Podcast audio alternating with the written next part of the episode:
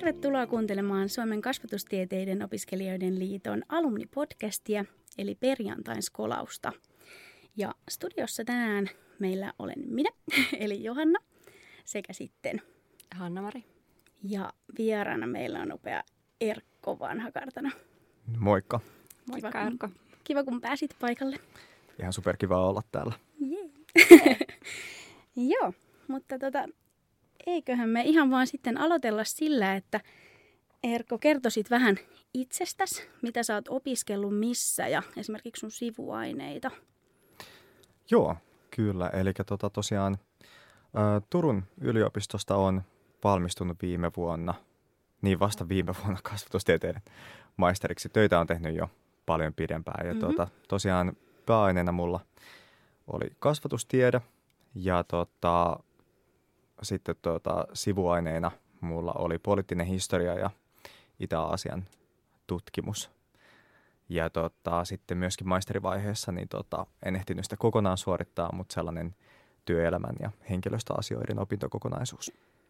Ja tota, no itse asiassa liittyen tuohon mun opintohistoriaan, niin mullahan on vähän epätavallinen ehkä se, miten mä päädyin tähän niin kuin kasvatustieteiden opiskelijaksi. Eli tota, ää, alun perin mä olin kiinnostunut siis kansainvälisistä suhteista ja diplomatiasta ja halusin diplomaatiksi lukion jälkeen ja tota, ää, silloin hain ekaksi Helsingin yliopistoon opiskelee maailmanpolitiikkaa. Sinne sitten tota, ää, en päässyt. Sitten tuli välivuosi ja sitten sen jälkeen tota, tokalla kertaa hain vielä sinne uudestaan opiskelee. Ei tärpännyt sitten. Ja sitten siinä samalla niin kuin meidän taisi olla mun äiti, joka ehdotti silleen, että no pitäisikö sun niin kuin, että sähän voisit olla hyvä opettaja, että pitäisikö sun hakea vaikka niin kuin OKL. Ja sitten mä ajattelin silleen, että no joo, että mikä ettei, että se nyt voisi olla ihan kiva ammatti. Että katsotaan, mitä se menee. Ja sitten mä omaksi yllätyksekseni pääsinkin sinne. Ja tota, aloitin sitten opinnot siellä Intin jälkeen. Sitten mä olin ekan vuoden siellä. Ja tota, sitten kuitenkin tuli ehkä vähän sellainen olo, että kiinnosti enemmän ehkä just sellainen aikuisten ihmisten ää, oppiminen ja mm. kehittyminen ja ehkä työmarkkinat ja työelämä isommassa kuvassa. Ja sitten päädyin vaihtamaan kasvatustieteiden puolelle. Missä vaiheessa opintoja sinulla tuli sitten tavallaan se, että sä haluat mieluummin niin kuin aikuisia opettaa, siis aikuisten oppiminen kiinnostaa enemmän kuin sit niin kuin se, se niin, mm. tai se luokanopettajan homma. Tuliko se fuksivuoden jälkeen vai niin kuin missä vaiheessa sinulla heräsi tavallaan se? Se tuli ehkä siinä fuksivuoden niin kuin aikana sitten, kun tavallaan niiden opintojen ja ö, opetusharjoittelun myötä, jotka siis sinänsä meni ihan niin kuin tosi mukavasti, oli mullakin hyviä kokemuksia sain hyvää palautetta niistä, mutta mulle tuli ehkä itselle sellainen olo, että kun mulle valkeni, että minkälaista se käytännön työ on ja mitkä vaikka ne niin kuin, ää, etenemismahdollisuudet on, niin sitten mä aloin niin kuin miettiä silleen, että mä oon ehkä tyyppinä sellainen, että mä tarvitsen enemmän vaihtelua siihen niin kuin omaan työkuvaan ja ehkä niin kuin, että et se oli yksi sellainen syy, minkä takia sitten päädyin sitä niin kuin vaihtamaan. Toki nyt ehkä jälkikäteen sitten taas, kun mä tunnen myöskin paljon ö, opettajia itse ja erityisopettajia nykyisin, niin sitten on niin kuin myöskin oppinut ihan hirveästi siitä, että miten monimuotoinen sekin työnkuva on – Mm. Mutta tota, ehkä sille opintojen alkuvaiheessa oli vielä tällainen vähän kapeampi käsitys siitä. Joo, mun mielestä tämä on tosi mielenkiintoinen tavallaan, koska siis meiltä tosi moni taas sit, niin kun tulee opiskelemaan yleistä kasvustiedettä tai aikuiskasvustiedettä sen takia, että ei ole päässyt sinne OKL, mutta tavallaan sen takia mun mielestä mm. tämä on niin mielenkiintoinen nosto, niin kun, että, että sulla taas on niin toisinpäin, että sä huomasit tavallaan, että, että sua kiinnostaakin se aikuisten oppiminen. Niinpä. Jep. Mutta sä et ole nyt sit opetusalalle tosiaan mennyt eikä aikuisopiskelunkaan puolelle, vaan kerropa, mitä sä teet nyt sitten työksessä? Joo, eli tota, mä oon nykyisin sellaisella tittelillä kuin rekrytointikonsultti. Ja rekrytointihommiin sitten päädyin ja tota, mä olin varmaan jossain, olisiko se ollut mun maisterivaiheen alkupätkää, jolloin mä aloin miettiä, että, että mitä tässä nyt sitten oikeastaan sit voisi tehdä ja niin kuin, mitä kaikkia mahdollisuuksia tällä koulutuksella voisi olla työelämässä. No itse asiassa silloinhan mä en oikeastaan hirveästi todellakaan tiennyt, että mitä tarkoittaa rekrytointi, en tiennyt mitä tarkoittaa HR, mä en tiennyt niin kuin bisnesmaailmasta juuri mitään. Ja tota, mutta sitten mä ajattelin, että sen perusteella, mitä mä olin kuullut mun kavereilta ja lukenut esimerkiksi jotain erilaisia työpaikkailmoituksia, niin mä ajattelin, että okei, ehkä tuollainen, tai toi on todennäköisesti sellainen duuni, missä ollaan ihmisten kanssa paljon, mikä on aika nopea temposta, ja ehkä alana sellainen, missä pitää hallita, niin kuin, tai olla hyvä sellainen projektin hallitsija ja vetäjä, niin tota, sitten mä ajattelin, että no, nämä on ehkä sellaisia ominaisuuksia, että mä voisin menestyä tuossa tuolla alalla. Sitten mä sille puolisokkona niin kuin hain sellaiseen osa-aikaiseen junior-rekrytoijan rooliin ja tulin siihen sitten valituksi ja tota noin, niin siitä sitten oikeastaan lähti se. Onko se, niin sä kerroit, että sulla on tiettyjä mielikuvia siitä rekrytoinnista, mitä se voisi olla, niin nyt kun sä oot ollut siellä tosiaan sen neljä vuotta, niin onko ne, onko se niinku tavallaan sitä, mitä sä ajattelit vai onko, tullut, onko se niinku tavallaan sit mennytkin ihan uusiksi se ajatus, mitä se työ on? Joo, eli tota, no ehkä aikaisemmin silloin, kun mä hain tekemään sitä, niin mulla oli varmaan sellainen aika utunen kuva siitä kaikesta, että toi varmaan haastattelee paljon, lukee paljon hakemuksia ja että, että se on niin kuin, rekrytointi on käytännössä sama kuin HR ylipäätään, eli Human Resources hmm. firmoissa. Öö, tota, henkilöstöhallinto myöskin toiselta nimeltään. Mutta sitten mä oon sen jälkeen se kuva on laajentunut ihan hirveästi, että se, se riippuu ihan hirveästi siitä firmasta, missä on mm. töissä, mm. mitä rekrytointi voi pitää sisällään. Suurimmassa, suurimmassa osassa firmoja ähm, on täysin eri henkilöt tekee rekrytointia ja muuta henkilöstöhallintoa tai HR. Eli ne on, mä oon oppinut, että ne on toisistaan kaksi hyvin erillistä asiaa. Ja niihin hakeutuu myöskin mun mielestä vähän erityyppistä porukkaa. Ja sitten myöskin ehkä on saanut nähdä, että, että se on niin kuin paljon enemmän kuin sitä pelkästään työhaastattelua ja niin kuin tota, hakemusten lukemista. Et siinä on paljon niin kuin syvempääkin sellaista, että mitä mä itse esimerkiksi teen, niin tota, työn kuvan kuuluu sitten myöskin just esimerkiksi niin kuin henkilöarviointeja ja kaiken näköistä siis sellaista syvempääkin, että esimerkiksi ihan resurssisuunnittelua firmoissa, eli että missä vaiheessa vuotta otetaan mihinkin, mm. kuinka paljon ihmisiä sisään ja miten. Haluatko vielä tarkentaa tuota henkilöarviointia, että mitä, mitä siihen Joo. tehtävään liittyy?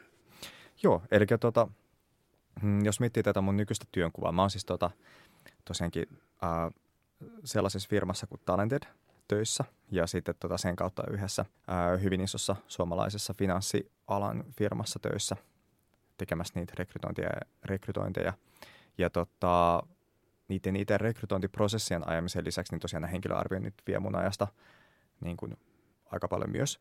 Ja se tarkoittaa tässä kohtaa niin kuin tota, periaatteessahan niin kuin siis kaikki ihan työhaastatteleminen ja tällainenkin niin kuin virallisesti on henkilöarviointia, mutta yleensä sillä viitataan sitten myöskin tällaisiin puolipsykologisiin arviointeihin ja tällaisiin kyvykkyystesteihin, niin tota, sellaisia mä teen.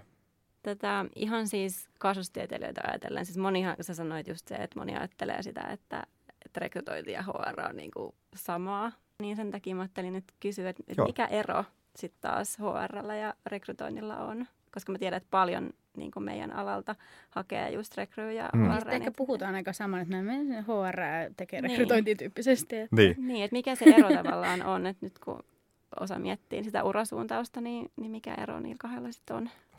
Joo, eli niin kuin monesti tota, ö, toki sille, jos miettii hallinnollisesti, niin yleensä rekrytointitoiminto on jotenkin HRn alainen, mutta käytännössä rekrytointi toimintona tarkoittaa vähän niin kuin kaikkea, mikä tapahtuu ennen kuin henkilön työsuhde alkaa. Ja sitten kun se työsuhde on alkanut, niin kaikki muut asiat, sitten vaikka sellaiset niin kuin henkilöstön ö, kehittämisprojektit ja kehittämissuunnitelmat ja ö, palkitsemisjärjestelmät, henkilöstön hyvinvointi, kaikki tällaiset asiat, niin tota, kuuluu ehkä sinne niin kuin HRn piiriin monesti. Ö, toivottavaahan tietty olisi, että missä ikinä organisaatiossa ollaankaan, niin nämä olisi keskenään aika paljon tekemisissä. Mutta tota, monesti ne on kuitenkin aika eri vastuualueet. Monesti niin kuin, mä oon ajatellut, että HR ehkä tarvitaan enemmän sellaista niin kuin pitkäjänteisyyttä ja sellaista kehittämisorientoituneisuutta. Ja tota, koska ne kehittämisprojektit saattaa olla niin kuin tosi pitkiä ja, ja tuloksia ei välttämättä nähdä silleen mitenkään niin kuin heti. Et sitten taas rekrytointi on mun mielestä paljon sellaista nopeatempoisempaa ja sellaista, että sulla on päällekkäin joku 15 eri rekrytointiprosessia. Sun pitää koko ajan olla pallon päällä siitä, että okei, kuka on edennyt missäkin prosessissa ja mitä mun pitää tehdä seuraavaksi ja toimia sellaisena fasilitaattorina mm-hmm. myöskin. Että se on, vaatii ehkä ihmistyypiltä myöskin sellaista, että mikä tunnistan ehkä itsestäni myöskin aika hyvin, että sellainen, että pitää olla ihan sellainen kotusuplikki ihmisten kanssa tai niin kuin pitää nauttia siitä ja sitten pitää tykätä siitä, että on monta projektia samaan aikaan päällekkäin ja ainakin jossain määrin pysyä sen pallon päällä. Ja sitten jos mokaa, niin sitten saa niinku siitä sitten lannistua vaan painaa vaan eteenpäin. Joo, eli semmoinen koordinointi on aika tärkeä ja semmoinen hallinta. Sellainen... Se on tosi tärkeää tässä, ehdottomasti. Joo. Joo. Tuntuuko, että on kiireisiä päiviä tai jotenkin mä mietin, että haluaisi kuvata sun niin tyypillistä viikkoa tai onko ne niin erilaisia, että onko mitään tyypillistä? Tosi paljon mun työpäivät ehkä niin kuin rakentuu enimmäkseen just sellaisten aktiviteettien ympärille, jolla mä saan ajettua niitä muun vastuulla olevia rekrytointeja eteenpäin. Eli tyypillisen työpäivään yleensä kuuluu ää, jonkun verran hakijoiden, tota, tai siis no, työpaikkahakemusten lukemista, ää, hakijoiden valitsemista eteenpäin rekrytointiprosessissa, puhelinhaastatteluja, ää, haastatteluja kasvokkain, sitten tota, tosi paljon sellaista niin kuin ihan puhtaasti niin kuin sähköpostia viestisäätöä, että infoilen esimiehille, että kuka tulee milloinkin haastattelua ja briefailen niitä, että minkälainen tyyppi tämä nyt on ja mitä täältä voisi olla hyvä kysyä ja jutella sen kanssa ja, ja tota, sellaista varmistelua, että kaikki menee niin kuin smoothisti ja hyvin. Sitten tota, yksi osa on myöskin sellainen, että koska rekrytointia myöskin totta kai koko ajan pitää kehittää, niin sitten musta on ihan älyttömän mielenkiintoista olla mukana myöskin sellaisissa, että esimerkiksi mun niin kuin nykyisellä asiakasyrityksellä jossain töissä, niin sitten tota, ää, koko ajan viilataan meidän rekrytointiprosessia paremmaksi, niin sitten me pohditaan just sitä, tai mennään aika syvällekin siinä, että miltä me halutaan, että tämä yritys oikeasti niin kuin näyttää ulospäin ja vastaako se sitä, millainen se oikeasti on. Ja sitten myöskin ää, sisäisiä palvereita, eli kun meilläkin on tiimissä suurin piirtein, mitä mä heittäisin, 10-15 ihmistä vähän laskutavasta riippuen, niin tota, sitten myöskin tärkeää, että me tiedetään, tiedetään mitä me niin kuin tehdään kaikki ja tota, koordinoida sitä meidän tekemistä, niin sellaisia menee aika paljon aikaa. Jep. Äh, millaisia vinkkejä sä rekrytoina antaisit tavallaan nyt kaikille vastavalmistuneille ja harkkapaikkaa hakeville? Ja... Joo, sairaan hyvä kysymys. Joo, tuli nyt vaan silleen, kun tuli tälleen, niin kuin, tämä on niin ajankohtainen tavallaan siis niin kuin omassa elämässä mm. ja varmasti monella muullakin, niin, niin tota, mitä, mitä sä antaisit vinkkinä, kun sulla on varmaan harjaantunut aika hyvin toi nyt neljän vuoden aikana? Öö, mä ehkä lähtisin niin kuin, okei tätä asiaa voi tietysti katsoa tosi monesta nä- näkökulmasta, mutta musta yksi tärkeä on se, että ihmiset ehkä jotenkin liian kapeasti monesti jotenkin ajattelee, että missä voisi olla töissä tai missä voisi olla mulla sopivia töitä tai että mihin, mä, mihin mulla voisi olla realistiset mahdollisuudet päästä töihin. Et mä ehkä kannustaisin ainakin sitä huomattavasti niin kuin laajentaa ja katsoa tosi eri aloilta etsii vähän niin kuin työpaikkailmoituksia eri, niin kuin selaa jotain, ää, ensinnäkin tekee LinkedIn-profiilin itselle ja selaa vaikka LinkedInistä työpaikkailmoituksia, sitten ihan kaikki, mitä löytyy duunitorit, eri itseä kiinnostavien firmojen nettisivut ja muut, ja katsoo silleen, että mitä kaikkea siellä voisi olla, koska yllättävistäkin tahoista voi löytyä tosi mielenkiintoisia hommia, joihin oikeasti niin kuin kasvatustieteilijän osaaminen sopii. Että tässä on niin kuin se hyvä, että ollaan sellainen genera- generalistiala, että tota, meidän osaaminen on oikeasti sovellettavissa tosi moniin paikkoihin. Et se voisi olla sellainen yksi sellainen, niin kuin aj- ajattelutavan muutos mm, itsellä ihan ekana, ettei fiksoidu vaan johonkin, että mä haluan just tuohon firmaan tai just tuolle alalle, vaan siis, että miettii, että koska henkilöstöalalla esimerkiksi rekrytointipuolella, niin tota, joka firmassa on joku henkilö yleensä, joka tota, näistä asioista vastaa. Yeah.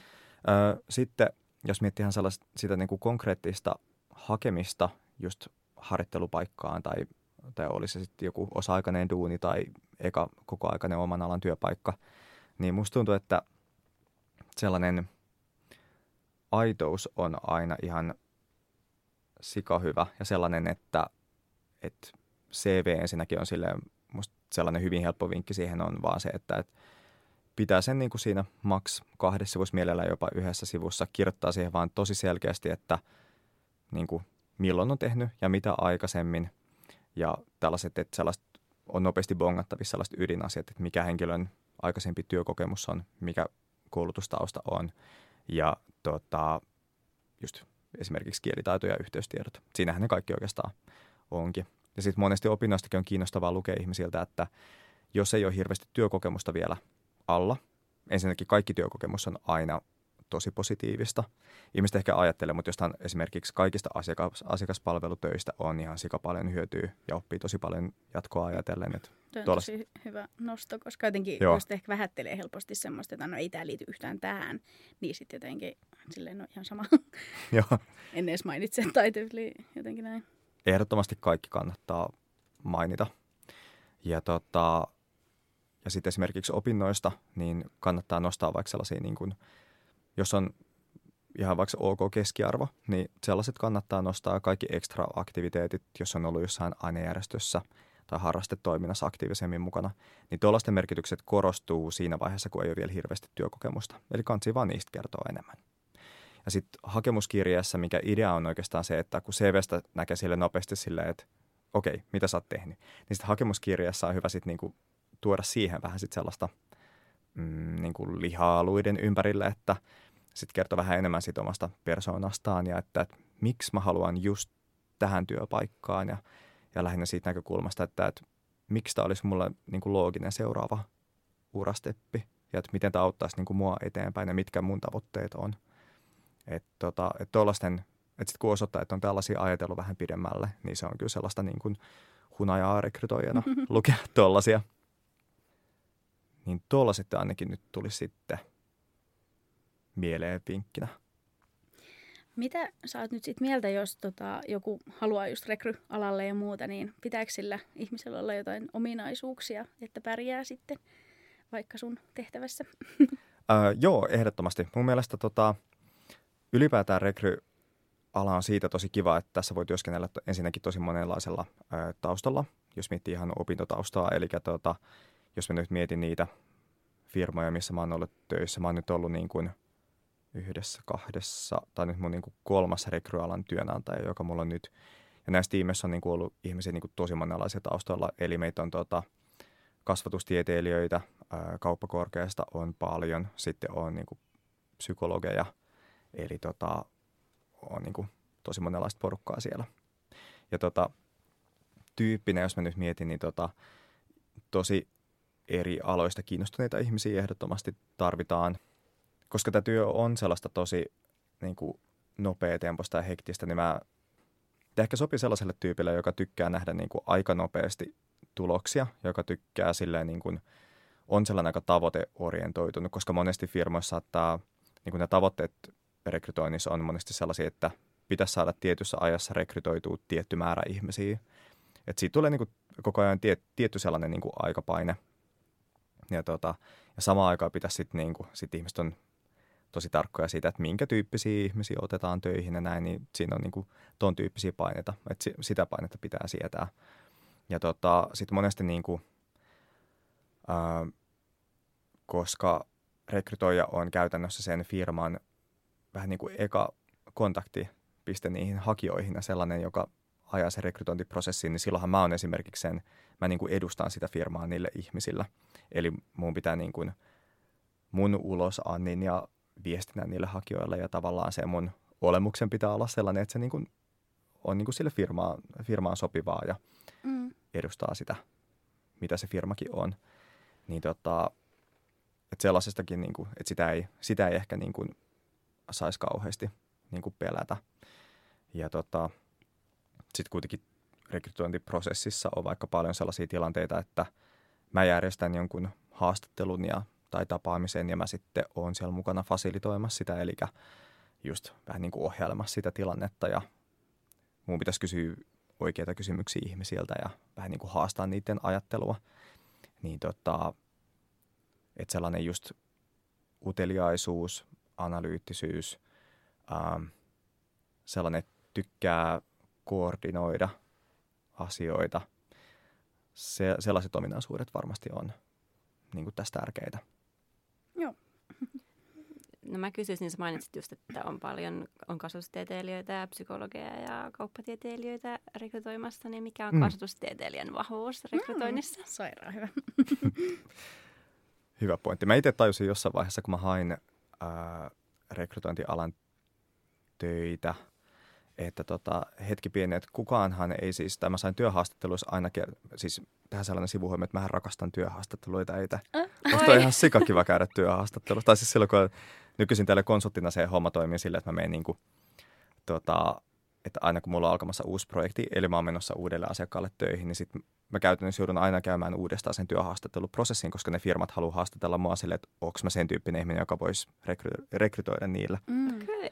Niin mä, mä oon opetellut niin nauttia siitä, musta se on tosi kiva. Ja sitten se, niin kuin, ää, tota, tota, jos miettii sitä, mitä sä kysyt niin kuin siitä, että mitä siinä niin kuin kasvatustieteilijänä niin kuin esittelee sitä osaamista ja erottautuu, niin Joo. siinä on ehkä se hyvä, että mä, kukaan ei tiedä kasvatustieteestä silleen siis mitään. Kaikki ajattelee siitä heti, että niin kuin kaikille tulee mieleen pelkästään se opettajan Mm. niin kuin tekeminen, ellei nyt ole vähän enemmän perehtynyt tai lähipiirissä joku, joka olisi opiskeluasiaa, niin se antaa sellaisen vapauden ehkä itse päättää, että mitä sä kerrot itsestäsi ja mitä sä haluat kertoa niistä opinnoista. Että esimerkiksi mä oon painottanut vähän niin kuin eri tavalla just riippuen työpaikasta. Että mä oon saattanut painottaa sitä, että, että tässä oppii tosi niin kuin analyyttisiä taitoja esimerkiksi Joo. niin kuin kasvatustieteessä. Tai sitten, että opintoihin kuuluu vaikka niin kuin psykologiaa, niin silloin mulla on niin kuin edellytyksiä myöskin niin kuin ehkä paremmin henkilöarvioida ihmisiä rekrytointiprosessissa. Mm. Prosessissa. Eli mä voin just itse vähän päättää, että mitä mä kerron siitä on ihan opintotaustasta. sairaan hyvä, niin kun, että se ultimaattinen heikkous, mitä ehkä ajatellaan, että kukaan ei tiedä kasvatustieteistä, niin se käännetään vahvuudeksi. Nimenomaan, Ei just, just silleen. Niin, ai toi oli niin hyvä. Joo, ja sitten sit kun siihen yhdistää vielä sen, että tota, kun kertoo niistä omista niin kuin sivuaineistaan Mm. siihen päälle, niin siitä saa muodostettua just sellaisen sitten niin kuin sopivan koomboon siihen työhaastatteluun. Onko sä joutunut koskaan työhaastattelussa kertoa, että mitä on kasvatustiede, että se rekrytoija ei ole tiennyt, että mitä se on? Musta se on tosi yleistä, että ihmiset ei, niin kuin, ei tosiaan siitä ihan kauheasti tiedä ja pyytää sitä niin kuin perustelee. Niin se on tota, monesti siinä voi olla taustalla sekin, että se rekrytoija tai haastattelija haluaa niin kuin just kuul, niin kuin kuulla siitä, että onko sulla niin kuin selkeä kuva ylipäätään sun motivaatiosta ja minkä perusteella sä oot Mm. niin kuin tehnyt tiettyjä valintoja.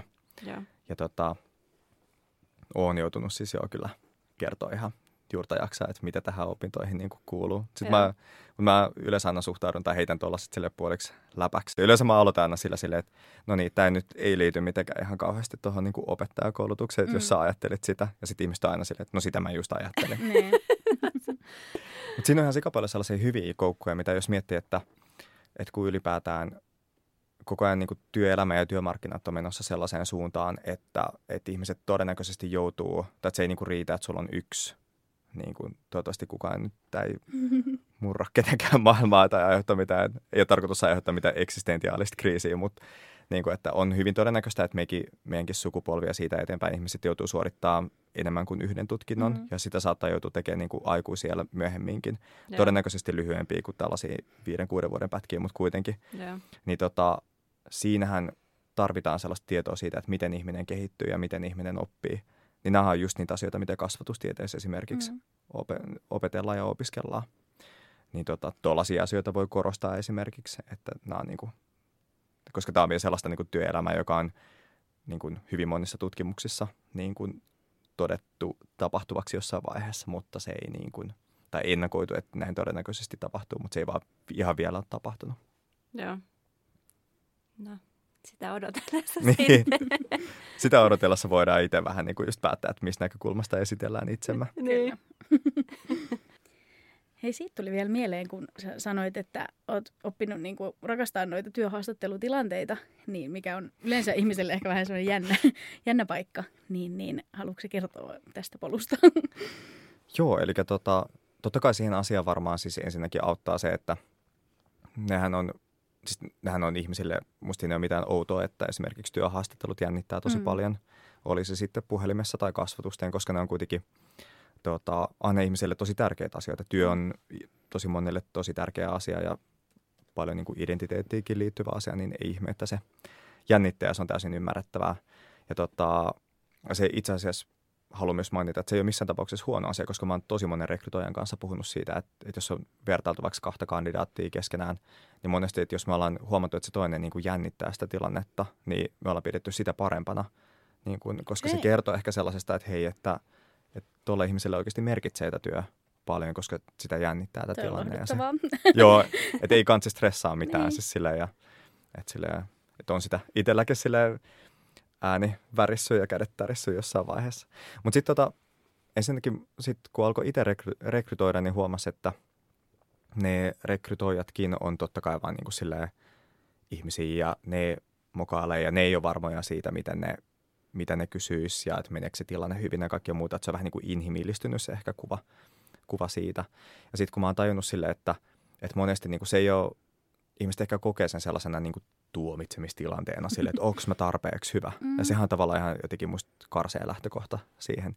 Kun sitten mä oon niin kuin oppinut sen, että, että esimerkiksi niin kuin hyvä rekrytoija mun mielestä toimii sillä tavalla, että se niin kuin, että siinä tosiaankin puhutaan vaan siitä yhdestä niin kuin työtehtävästä ja työpaikasta ja niin kuin koitetaan saada selville sitä, että onko tällä hakijalla sellainen osaaminen ja taidot ja niin kuin persona, mikä sopii just tähän tehtävään. Mutta se ei tarkoita, että, että olisi huon, millä tavalla muuten huono ihminen tai ei sopisi johonkin toiseen Mm. tehtävään. Ja esimerkiksi tota, sitten kun ton tajuaa itse, että se ei ole niin henkilökohtaista, että vaikka ei niin saisikaan jotain duunipaikkaa, niin se ei ole itse asiassa loppujen lopuksi millään tavalla niin henkilökohtaista, niin se vähentää sitä jännitystä tosi paljon.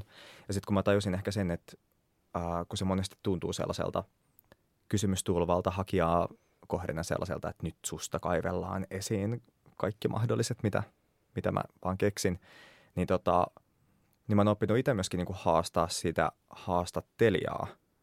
Niin kuin, et, koska siis sehän on, mu- mun mielestä se on niin kuin sellainen, se on enemmänkin niin kuin keskustelu kuin haastattelu. Että hakijalla on ihan yhtä lailla oikeus niin kuin haastaa sitä haastattelijaa ja Mm. kysyä asioita. Että mä oon oppinut esimerkiksi, musta ne on ihan sika hyviä, niin kuin, tai siitä on tullut tosi hyviä keskusteluita hakijoiden kanssa, kun ne on niin kuin, kysynyt esimerkiksi sille, että miksi mä itse viihdyn siellä, missä mä oon töissä – että miksi hänen pitäisi tulla töihin sinne. Tai että, että mikä, mitkä on niin kuin vaikka sellaisia, niin kuin, mä itse esimerkiksi kysynyt haastatteluissa joskus sellaisia, että, että, että mä oon nyt kuullut tosi paljon hyvää tästä firmasta ja sä oot kertonut mulle paljon kaikkea hyvää, mutta että mikä täällä on sun mielestä niin kuin sellaista, mikä ei toimi? Ja että miten täällä vaikka hoidetaan, jos tulee jotain konfliktitilanteita. Niin ne, se on hauska katsoa ihmisten niin kuin haastattelijoiden ilmeitä, koska ne yllättyy siitä, että joku vähän haastaa niin kuin niitäkin. Mm. Ja sitten tota, ja yleensä se tulee kuitenkin, että ihmiset on sen verran yllättyneitä, että ei ne niinku keksi sille tai oikein pysty sitä sitten päästä keksiä, että silloin aika rehellisiä vastauksia. Mm. Eli tavallaan, että niin ottaa siihen sellaisen asenteen sille, että myös itse niin kuin haastattelee sitä firmaa, että onko tämä mulle niin kuin sopiva paikka. Koska musta on tosi relevantteja asioita, että kyllähän niin kuin jokaisessa työpaikassa on todennäköisesti joskus jotain konfliktia tai saattaa tulla ongelmatilanteita. Tai sitten kysy ihan sellaisia, että miten sun mielestä tätä firmaa johdetaan? Oletko sä tykännyt siitä? Että onko sun mielestä teillä oikeasti hyvä niin kuin, tiimihenki tai haluaisit sä viettää niiden kanssa aikaa vapaa-ajalla? Musta ne on ihan sika hyviä. Niin tai vaikka, että minkälaista, niin kuin, minkälaista palautetta teidän aikaisemmat uudet työntekijät on niin kuin, antanut tästä? Että onko niillä ollut helppo päästä sisään tähän teidän tiimiin tai taloon? Mm. Niin musta on ihan sikarelevantteja kysymyksiä. Ja jos niihin ei osaa vastaa tai jotain, niin sitten mun mielestä ehkä sen sit kannattaa niinku vähän harkita, että haluuks tonne mennä. Et jos ne on niin feikkejä, että ne ei tuollaisista pysty kertoa. Niin. Ja kannattaa mun mielestä aina luottaa vähän se fiiliksekin, että mikä Niin. itselle tulee siitä, että tuliko mulle tästä sellainen, että, että ei hemmetti, että noiden kanssa olisi kyllä aika kiva tehdä, tehdä, tehdä töitä.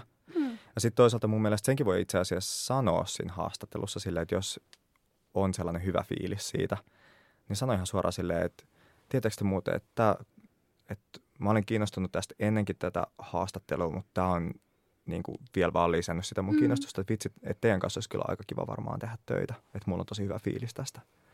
Niin tollaset niin kuin, tollakin tavalla voi vakuuttaa vaikka niitä.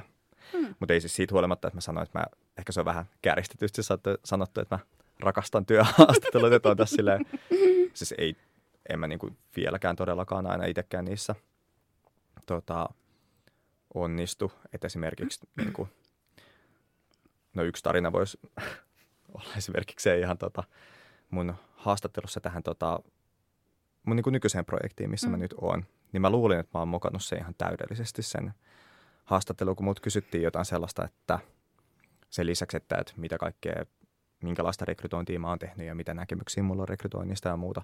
Sitten ne kysyi, että, että mikä, mikä on sellainen niin kuin siistein rekrytointijuttu, mitä mä oon aina halunnut päästä toteuttaa. Ja sitten mä olin silleen, niin kuin, että niin kuin, tai joku rekrytointitempaus tai joku, ja sitten kun mä oon aina ollut sitä mieltä, että, tai siis, sitten mä mietin vähän aikaa, että mulle ei tule mieleen todellakaan yhtään mitään.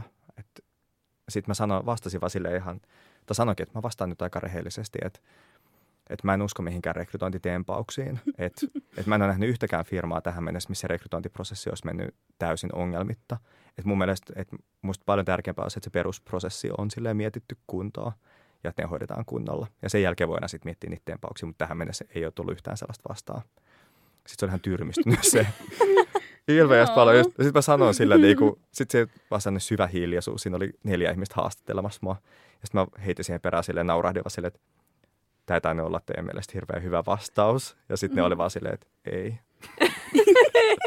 Mutta sitten, ja sitten sen jälkeen vielä ne kysyi jotain, että, että nyt kun sä oot varmaan katsonut meidän noita ilmoituksia läpi, niin että mitä sun mielestä me pitäisi parantaa meidän työpaikka-ilmoituksissa?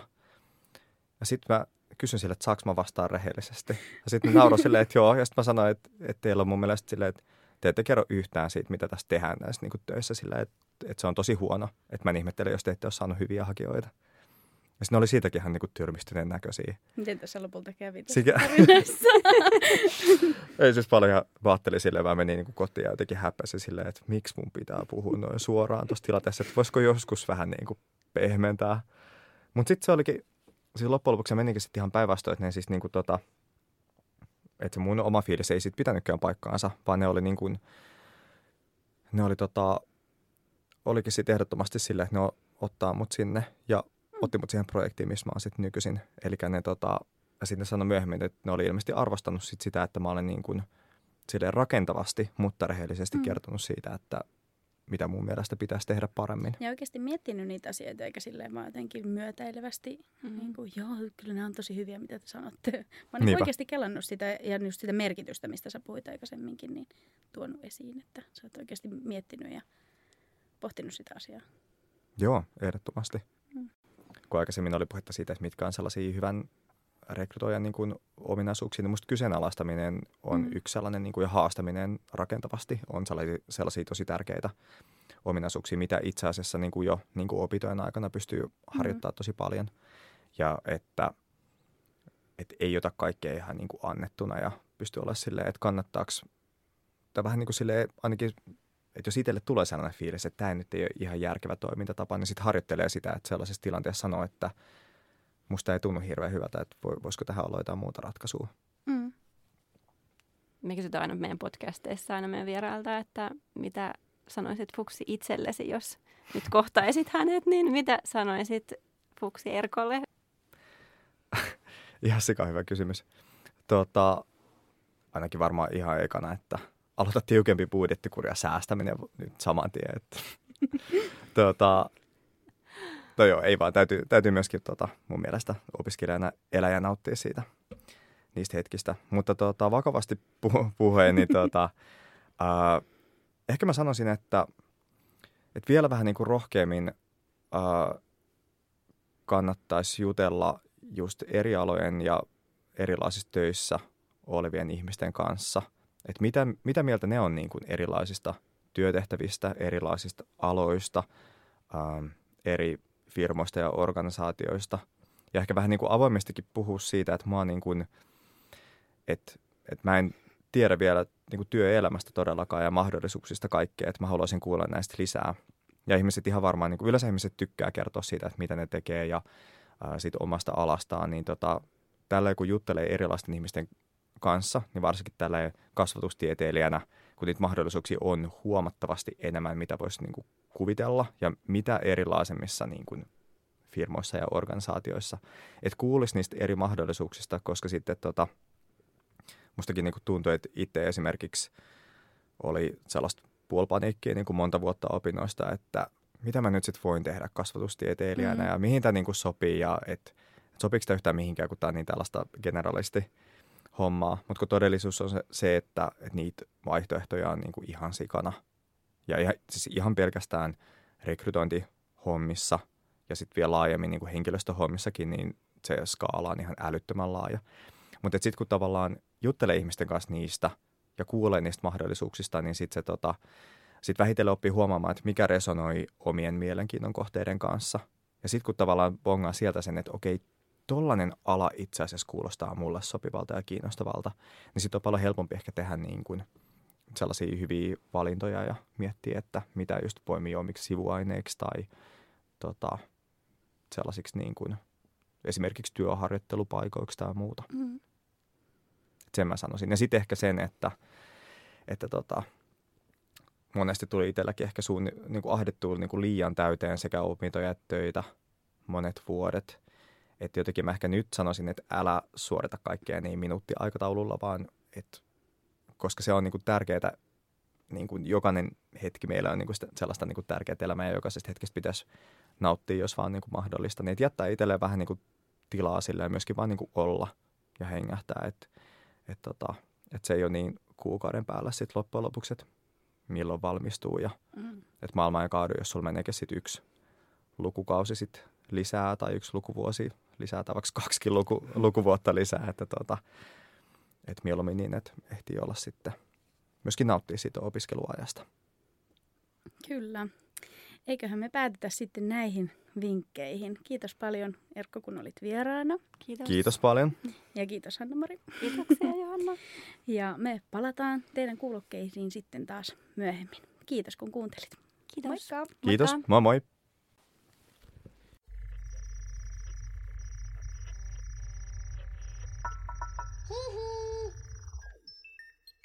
Jakso.fi